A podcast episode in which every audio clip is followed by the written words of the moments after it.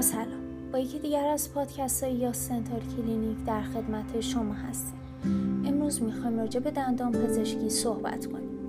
دندان پزشکی از دست روش های پولساز در ایران و کل دنیا محسوب می شود و در بررسی های صورت گرفته اینطور به نظر می رسد که در حدود دوازده هزار دندان پزشک در ایران مشغول به کار هستند. وظیفه اصلی که برای یک دندان پزشک تعریف می شود تشخیص و همینطور درمان بیماری های دهان و دندان است. دندان سازی بخش جداگانه از دندان پزشکی محسوب می شود. دندان پزشکی یک علم تخصصی محسوب می شود که وظیفه دارد به سلامت دهان و دندان کمک نماید و همینطور جلوگیری پیشرفت بیماری های مربوط به دهان و دندان را بگیرد. می‌دانیم که در رشته دندان پزشکی و البته بسیاری از رشته های دیگر بخش عملی مهمتر از تئوری است.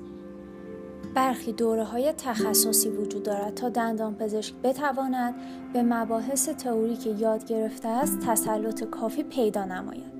در این دوره ها ابزارهای دندان پزشکی به طور دقیق بررسی می شود.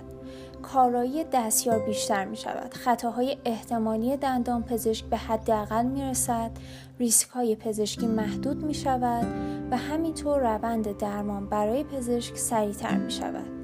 سپاس از همراهی شما.